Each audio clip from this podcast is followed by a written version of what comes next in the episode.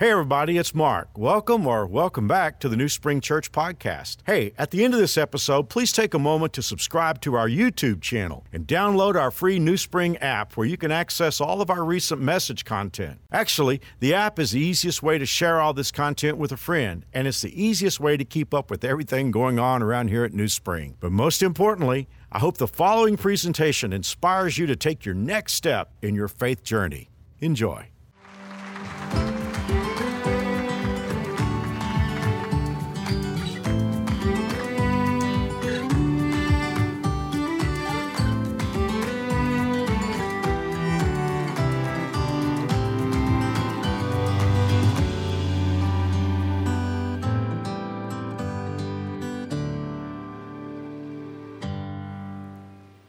Our series is blessed. And it's been my goal throughout the series to just teach you what the Bible has to say about how to be blessed, because that's such an important thing in life. God's blessing makes so much difference.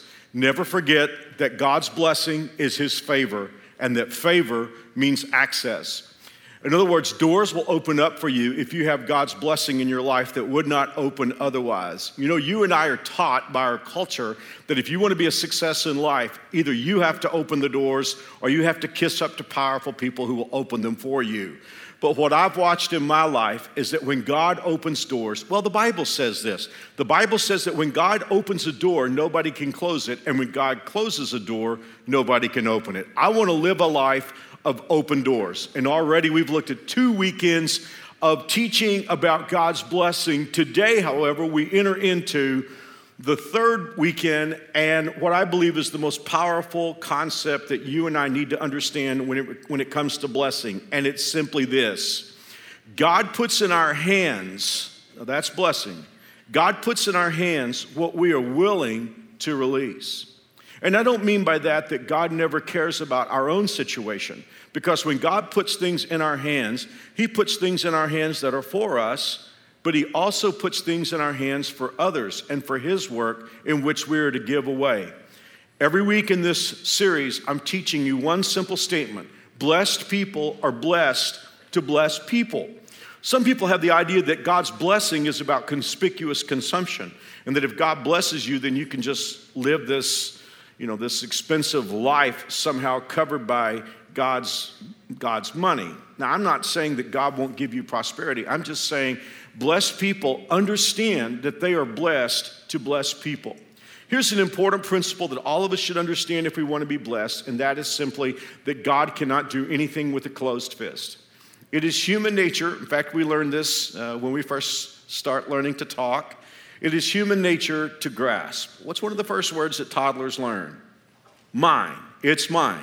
If it's yours, it's mine. If it's mine, it's mine. If it looks like it's mine, it's mine. If it ever was mine, it's mine. If you put it down, it's mine. I mean, there are all these rules that toddlers go by, and really, we don't change a whole lot when we turn out to be 20, 30, 40, 50. We just learn to cover it a whole lot more sophisticatedly. But God can never do anything with a closed fist. If someone's here today and you say, What I have is mine, I'll work for it, I'm not going to give it away, no one can talk to me about giving it away, then maybe you can just get on your iPhone for the rest of this message because blessing will never be part of your life. You will get what you can get. Maybe you can hold on to it. Maybe life won't throw circumstances at you in which you'll lose it. But at the end of the day, the only people who can be blessed are people with an open hand. First of all, we need to have an open hand so God can put something in it, and it needs to remain open so that we can continue to bless others. Now, why is, why is this the case? Why will God not do anything with a closed fist? He doesn't understand it. God doesn't even begin to understand the closed fist mentality because He is by nature a giver. That is seen from the creation of the world all the way throughout human history. So, all God knows to do is to give. And here's why it's so important for you and me to be givers and not keepers. Because when we give, we reflect our Creator. Let me read a verse to you from Ephesians chapter 5, where the Bible says to us, Be imitators of God, therefore, as dearly loved children. So, if I'm a giver and not a keeper, in that aspect, I am like my Heavenly Father. He gives. We'll see that in a verse even more clearly in just a few moments. But now here is an important key about blessing. When it comes to being blessed, there are areas of blessing in our lives. For instance, there are relationship blessings, there are opportunity blessings, there are employment blessings, there are the blessings of people being good and kind to us, there are financial blessings. We could go on and on and on. There are all kinds of areas in which we can be blessed. But it is pivotal for us to understand that you and I decide the areas where we want to be blessed. I think when I was young, I had the idea that uh, God just sort of grades us in all of our areas of giving and there's this sort of general blessing for general obedience. You know, I, I, looked at some of the things that God was instructing me to do, and some of those things, well, I like those pretty well. They're pretty easy for me, and I might get an A in that. And then there's some areas of obedience that I can be a little rebellious in. I might get a D minus in that. So I sort of figured I would sort of average out, maybe get a C plus or C or C minus. And I figured that God would say, okay, Mark, you have sort of C plus obedience, you're going to get C plus blessing. But as I begin to unpack what the Bible says about blessing, I begin to recognize that God blesses us in the areas in which we are giving. In the book of Galatians, chapter 6, and the seventh verse, the Bible says, You will always harvest what you plant. Well, we live in a city here in Wichita, but we live in an agricultural state. We know that principle. If you plant winter wheat, you don't get milo. If you plant soybeans, you don't get sweet potatoes. We understand you will always harvest what you plant. Well, consider you have a hand. I mean, I mean this not literally, but in a figurative sense. You have a hand. God puts things in your hand. You have the opportunity to extend those graces to other people. God will bless us in the areas that we plant gifts in our lives. Now, let me just teach you some things about how this works. In the book of Ephesians, chapter 4, verse 32, scripture instructs me to be kind, to be tenderhearted, forgiving one another, just as God through Christ has forgiven you. If you were to sum up that whole command in one verse, it would be the word mercy. So God is like, okay, Mark, figuratively speaking, you have a hand and you have the opportunity to extend mercy to people. Do I always feel like forgiving? No. You know, how many times do I hear someone say, well, a person doesn't deserve for me to forgive them? Well, duh. You know, here's the thing forgiveness is necessary because somebody's done something wrong. So, technically speaking, nobody deserves to be forgiven. And how do we say it? We say it like this. I mean, you know, we put on this sort of religious faces like, well, I'm not ready to forgive them. God doesn't know what to do with that because God is forgiving. And so scripture tells us, tells me that I am to be merciful. Well, what happens when I'm merciful? In the book of Matthew, Jesus speaking, look at this. God blesses, there's our word, God blesses those who are merciful, heads up, New Spring, for they will be shown mercy. God doesn't say, Mark, if you show mercy, you will get money. God doesn't say if you show mercy, you will get employment opportunity. God says if you want to be blessed in the area of mercy, then you have to show mercy. Hey, I'm a screw up. Lord knows if anybody needs mercy, I need it. In fact, I need to start thinking today about who can I show mercy to. See, this is the thing.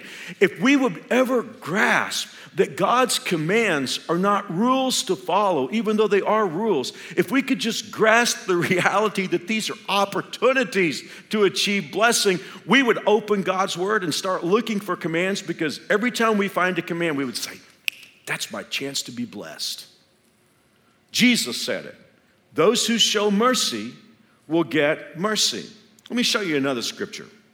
In Ephesians 6, the Bible says, honor your father and mother. When I was a kid growing up, I thought that was the only verse in the Bible. Because that's what my dad said to me over, over and over. Uh, and then the one that says, obey, obey your parents in the Lord, for this is right. I mean, I think I'm 63 years old, and that's still on the front burner of my mind because my dad said it to me so many times. So, honor your father and mother. This is the first commandment with a promise. If you honor your father and mother, things will go well for you, and you will have a long, look at the next word, life on the earth. Well, someone will say, I have a hard time honoring my father and mother because my parents weren't perfect. Well, put her there. We're all in the same boat. Our parents aren't perfect. If you have kids, you won't be perfect. But I recognize that some of you went through some really difficult things with your parents, and I'm, I'm respectful of that. But scripture tells us to honor our parents anyway. Why? Because they, humanly speaking, gave us life. And what is the promise? If we honor our parents, in other words, if we generously plant in that area of life, what does God say? That He would give us long life and things would go well with us. Now, I know that most of our kids are in Kids World, most of our teens are not in here today, but just in case any kid happened to come in here today, I want you to recognize that anytime your parents ask you to do something, that is your opportunity for blessing. I mean, the next time your mom says to you, clean your room, you're like, this is my opportunity. this isn't human nature, is it? It's kind of uphill. Well, let's watch all this come together because I want to now take you to a long section of scripture that Jesus taught, and all of this stuff is going to make sense to us. This idea about you will be blessed in the area where you are generous. Listen to Jesus. Love your enemies, do good to them, lend to them without expecting to be repaid. Then your, next word, reward. There's blessing. Then your reward from heaven will be very great. And here's what we started out the message with, you will truly be acting as children of the Most High. Guys, if you want to know the, the very uh, ground zero of blessing, it is the understanding that God wants us to be like Him. When we give, when we're merciful, when we're kind, when we're respectful, when we're loving, when we're sacrificial, it's not so much the gift that we give, it is God looks down from heaven and says, Oh, that's my daughter, and she's behaving like me. That's my son, and he's behaving like I behave. That's what Jesus says here. You'll be truly acting as children of the Most High, for he is kind to those who are unthankful and wicked. You must be compassionate just as your Father is compassionate. He goes on, do not judge others, and you won't be judged. See this blessing in the area that you want to be blessed? Do not condemn others, or it'll all come back on you. Forgive others, and you'll be forgiven. And now, what we're going to be talking about today give, and you will receive.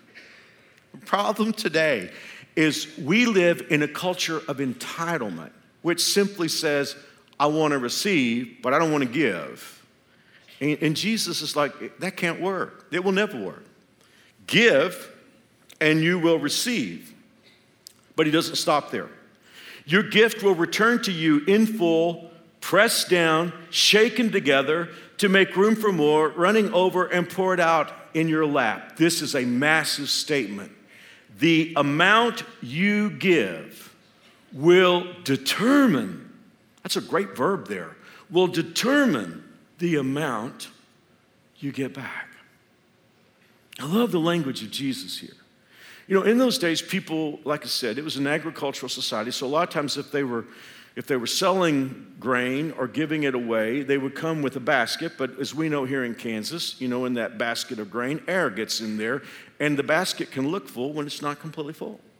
So, in order to find out how much was actually in the basket, the farmers would have to shake it and then tamp it down, and that, of course, would allow room for more. So, the Bible is telling, Jesus is telling us this. Jesus is saying, when you give, you have a basket full to give, but there's room for more. So Jesus said, when you give, your gift will come back to you, which means you will never be in a deficit situation if you give to what God wants you to give to. And Jesus said, when it comes back, it won't be the same as when you gave it. It's going to be tamped down, shaken together, allowing room for more. Giving has been a part of Mary Alice's and my life since we were children, and definitely been part of our life as adults. And God has blessed us. We're not rich, but God has blessed us and meets our needs. And we continue to give, and God continues to bless us. But it is interesting to me that the stories that stand out to me are stories of when we were very young and we didn't have anything, and we gave in a very risky fashion, and then God stepped in to meet the need. This may sound small to you, but it's one of my favorite stories. In 1985, we came to Wichita. It's hard to believe it'll be 35 years next year. And I was 28, Mary Alice was 26. We, we really stepped out by faith to come to Kansas. We had three incomes, we went to one, and it was a challenge financially. Our old location was on South Hillside, and we lived in a parsonage across the parking lot from the church that I think was built sometime around the year 1285 AD. But in the back of that parsonage was a little apartment. It had originally been part of the house, but there was a walled off area with a bedroom and, and a little living room, and, and it was what we called the missions apartment. So if missionaries came through Wichita, came to our church, they would stay in that apartment. And of course, we got to be good friends with a lot of the missionaries in those days because we, we basically lived together. But I remember there was a young family that came to visit that first year we were here, and they had boys. Our boys were very small at the time, and we got to be close friends. While they were staying in our mission apartment, I wound up overhearing a conversation. You ever overhear something you're really not supposed to hear, but you just can't help yourself hearing it? The, the woman needed a haircut, and she said to her husband, I don't have very much money, but she said, I've heard that there are barber students here or haircutting students and they will cut your hair for like five or six dollars. And I don't know anything about ladies' haircuts, but that didn't sound like a good idea to me. So I reached into my wallet, and all I had left, all I had left was $20, a $20 bill. But just, just felt God leading me. I pulled the $20 bill out and I gave it to her, and I said, Here's where Mary Alice gets her hair. I know $20 is not very much, but it was 1985. I said, Here's where Mary Alice gets her haircut. I think this will, this will take care of it. And you know, if you're ever generous with God or generous with the poor, when you give that gift, especially if you give it in a risky way, it's like Satan will come to you and say, Now that was stupid. Because, like, Satan is like, Well, your, your wallet's empty. But I had change in my pocket. And in those days, I was addicted to Diet Coke. And QuikTrip, hey, God bless QuikTrip. They had a big gulp for 49 cents. I think that's about what I had left. There was a QuikTrip at Harry and Hillside in those days. Went down on this little QuikTrip.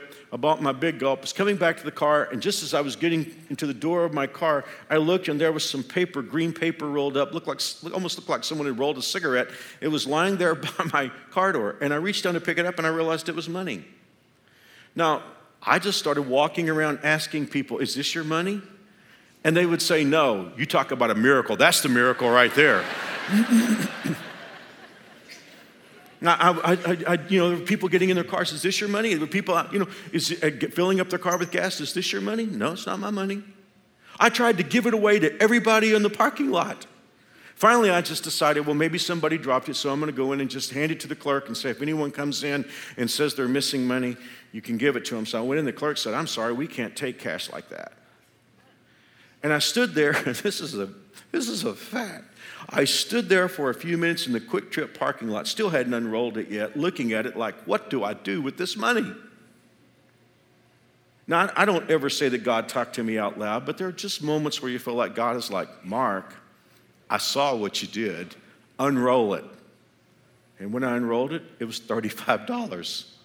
Do you understand? That is what Jesus is saying. He's saying to people who will trust him, who have an open hand, not a stingy, closed fist. He is saying to people who will trust him, your gift will come back. But it won't be the way you sent it out. It'll come back like that money was. It'll come back shaken together and tamped down. You cannot outgive God. Today, for a few moments, I want to talk to you about financial blessings because I'm guessing that most of us could use it. Now, there are those who would say, well, I just don't think we should talk about money in church, okay? I'm going to let my experience come out for a moment. This is my 43rd year to pastor, and I've pastored thousands and thousands of people. I really believe only stingy people say that. I've been around some real generous people. And you know what? They're, they're not afraid to talk about money because they understand the principle that I just shared with you that if you have an open hand, God will bless you to do more. I've come to believe that those who say we should never talk about money I'm always in the presence of a stingy person. Because the fact of the matter is, there are about 30,000 verses in the Bible, and 2,000 of them, that's one out of 15, 2,000 of those verses talk about money. So clearly, God is not squeamish talking about it. So today, for a few moments, let's talk about financial blessing. Hey, I didn't know this was going to happen, but last week there was an article that came out of the Barna Group. The Barna Group analyzes trends in the religious world. And from time to time, they release studies that analyze trends here in the United States in regard to religion. And there was an article just this last week about generosity. The Barna Group divided the study into two groups givers and keepers. So, one of the first things that came out of this study was the analysis of which generation, percentage wise, in regard to giving participation, which generation was the most generous? Now, you know, if you're into sociology, you know there are basically five or so gener- generations. We have Generation Z, the Mosaics, we have the Millennials, we have the Baby Busters or Gen X, we have Boomers, and then we have what we call Elders or the Great Generation.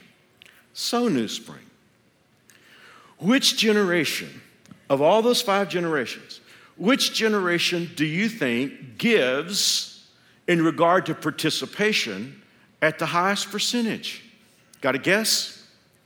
Let's hear it for millennials. Millennials are number one. So if you're a millennial and you're tired of being ripped, okay, millennials give. Okay, now, number two, the elders are the great generation. I am so covered with shame. I am embarrassed. It is hard for me to walk out on this stage because the generation that comes in number three is the generation with the highest disposable income. It's baby boomers. I thought we would be first, but we come in behind our kids and our parents. That's, that's disgusting. But millennials are number one. Also, in that analysis, it came out that givers are much more likely to say that faith is very important in their lives. And secondly, givers are much more likely to say that they sense God is actively involved in their daily lives. Hmm. How do you think that givers are more aware of God being active in their daily lives? That's a circular question there's something else. It says that Christians with giving goals give a lot, and Christians with keeping goals give little or not at all. Well, with those things in mind, we have about 10 minutes left in this message. I want us to be aware that as we study the Bible and as we congeal the things that God says about giving, God wants us to be generous in two areas.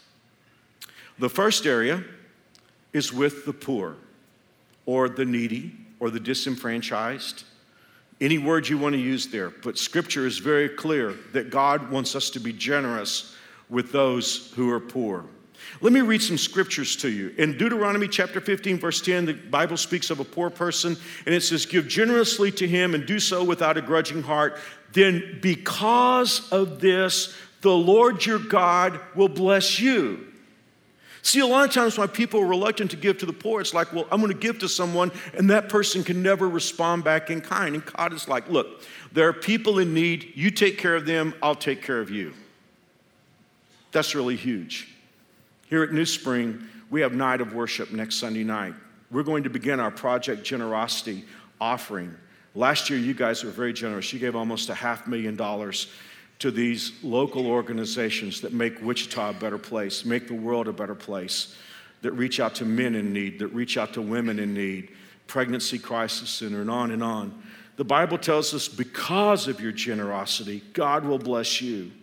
And then this gets specific. He will bless you in all your work and in everything you put your hand to. There will always be poor people in the land. Therefore, I command you to be, New Spring, what's the next word? Open handed Remember, God can't do anything with a closed fist. Towards your brothers, toward the poor and needy in your land. Let's, like Emeril used to say in the old days, let's kick it up a notch. Blessed is he who has regard for the weak. Now, there are about four or five promises here. The Lord delivers him in times of trouble. In other words, here's someone in trouble. We reach out to help them. God is like, when you get in trouble, I will help you. The Lord will protect him and preserve his life. He will bless him in the land and not surrender him to the desire of his foes. Ooh, the Lord will sustain him on his sick bed and restore him from his bed of illness. Do you, do you get that nexus that's in there? God is like, here are people in trouble. And they have people out to hurt them. But if you stand up to protect them, God is like, when people come up against you, I will help you. Here is someone who is suffering. If you reach out to alleviate their suffering, God is like, I will reach out to you when you're in your suffering. Now I know New Spring can be a young church, but right now I want to like go to, I want to talk to all of you who are parents and all of you who are grandparents because this next one is really getting my attention. The Bible talks about people who are generous with those people in need. And look at this. It says they're always generous and lend freely. Their children will be You know what I've decided I'm going to do this year in Project Generosity? I may give electronically. I, I, thought about doing this if I wrote a check. I thought about just putting my kids and grandkids' name on the check. But I give electronically, so I think I'm just going to have a time, Mary are going to have a time of dedication. And we're just going to, as we make our gift to Project Generosity, we're going to name all of our kids and grandkids. Because here's the thing, especially those of us who are grandparents, you start looking at those precious little ones, and you're like, I may not be around to see them when they go through some of the hard times. But by the grace of God, if I am a generous person, the Word of God tells me that God will bless my children and my grandchildren. May God help us to have an open hand and to see the vision that life is so much more than what we can earn. Life is big as God's promises. There is a blessing on those who will give to those who are in need. The second area of blessing that I see very clearly in the Word of God is the blessing of God's work. And that is what God is doing in the world through ministry. And when I read the Bible in this area, there are three words that I always see. And those three words are place and consistency and percentage. Because every person who is a Christ follower needs to have a place. You need to have a church home because it is the place where God works and He gives the truth into your life, like you're receiving today. And it's the place that is your place of commitment. If you're not a new springer, if you're watching online, watching on television, or if you're here and you're not a new springer, if, if, if another church is the place where God ministers to you, that church needs to be the place where you give. But first of all, this has been from the book of Genesis on, there's always a place. Number two is consistency. Oftentimes, people will give whenever there's a need, but there's not a consistent way of giving. Scripture teaches us that as we are blessed, we are to be consistently giving. The reason why this is so important to Mary Alice and me, we're never going to be rich. So, consequently, we're not going to have these big lump sums to give. But what I've discovered is if I will give consistently, I get, paid week by week. If I give week by week, I can give so much more. I remember this guy's been long out of New Spring, so I feel comfortable telling this story. There was a guy some time back, and he had a nice job with a nice income. And so, whenever he did, from my understanding, he didn't give consistently, but whenever there was a, a big need, he, he would just say, in kind of a, I, for me, it felt condescending. I'll take care of that. I'll write a check for that. What I did not want to tell him, and I never did tell him, we have single mothers here who, over the period of a year, gave far more than he gave. Because consistency just allows you to do that. I, I, I remember thinking in those days, I remember stories of, that we would have of deadbeat parents. I remember there was a guy here a long, long time ago, and there was a divorce he didn't pay child support. He didn't take care of his kids, but whenever Christmas rolled around, he would buy these extravagant, extravagant gifts and he would come off looking like a big spender. But his wife, of course, his ex wife was having to pay the rent, the light bill, keep the gas and heat on. You see what I'm saying? Now, obviously, I want to step forward when there's a big need, but there's something about consistent giving that allows us to give more, and it allows us to watch as God allows us to be blessed, and still we give, and God blesses us even more. Now, in Scripture, there is a word for this kind of consistent giving, and that word is tithe. And from the beginning of God's people all the way until today, God's people have responded by giving a percentage. That's the third word, a percentage of what God has blessed them with. The tithe is the tenth. In Malachi chapter 3, verse 10, the Bible says, Bring all the tithes into the storehouse, that there will be enough food in my house. In other words, there will be enough supply for God's work. But God says, If you do, the Lord of heaven's armies will open the windows of heaven for you, and I will pour out a blessing so great that you won't have enough room to take it in. And then God knew this would be difficult, and He said something that He almost never says. Because usually when God tells us to obey, He just says, Obey. But God says, Try it. Try it. And then he comes back with, Put me to the test and see if I will not open the windows of heaven. Now, I have a lot of friends who don't believe that tithing is for today, and they will say tithing goes back to the Levitical law. They don't know their Bibles very well because tithing goes back long before the Levitical law long before there was a nation of Israel. We read about Abraham bringing his tithes to a priest called Melchizedek. In the book of Hebrews, the Bible tells us that Jesus is a priest forever after the order of Melchizedek. Well, I, as you guys know, if you're at New Springers, I, I rarely talk about this. Probably let you down in not talking enough about it. I can just tell you how Mary Alice and I feel. We have believed through the years that the tenth belongs to God. We never say we give a tithe. We always say we bring the tithe because the tithe already belongs to the Lord. Giving starts with the tenth. But we have watched as God has blessed us in this area. But let me just go somewhere with this. You could be listening to me today and you say, Mark, giving a tenth of my income or bringing a tenth of my income just seems like jumping over Mount Everest today.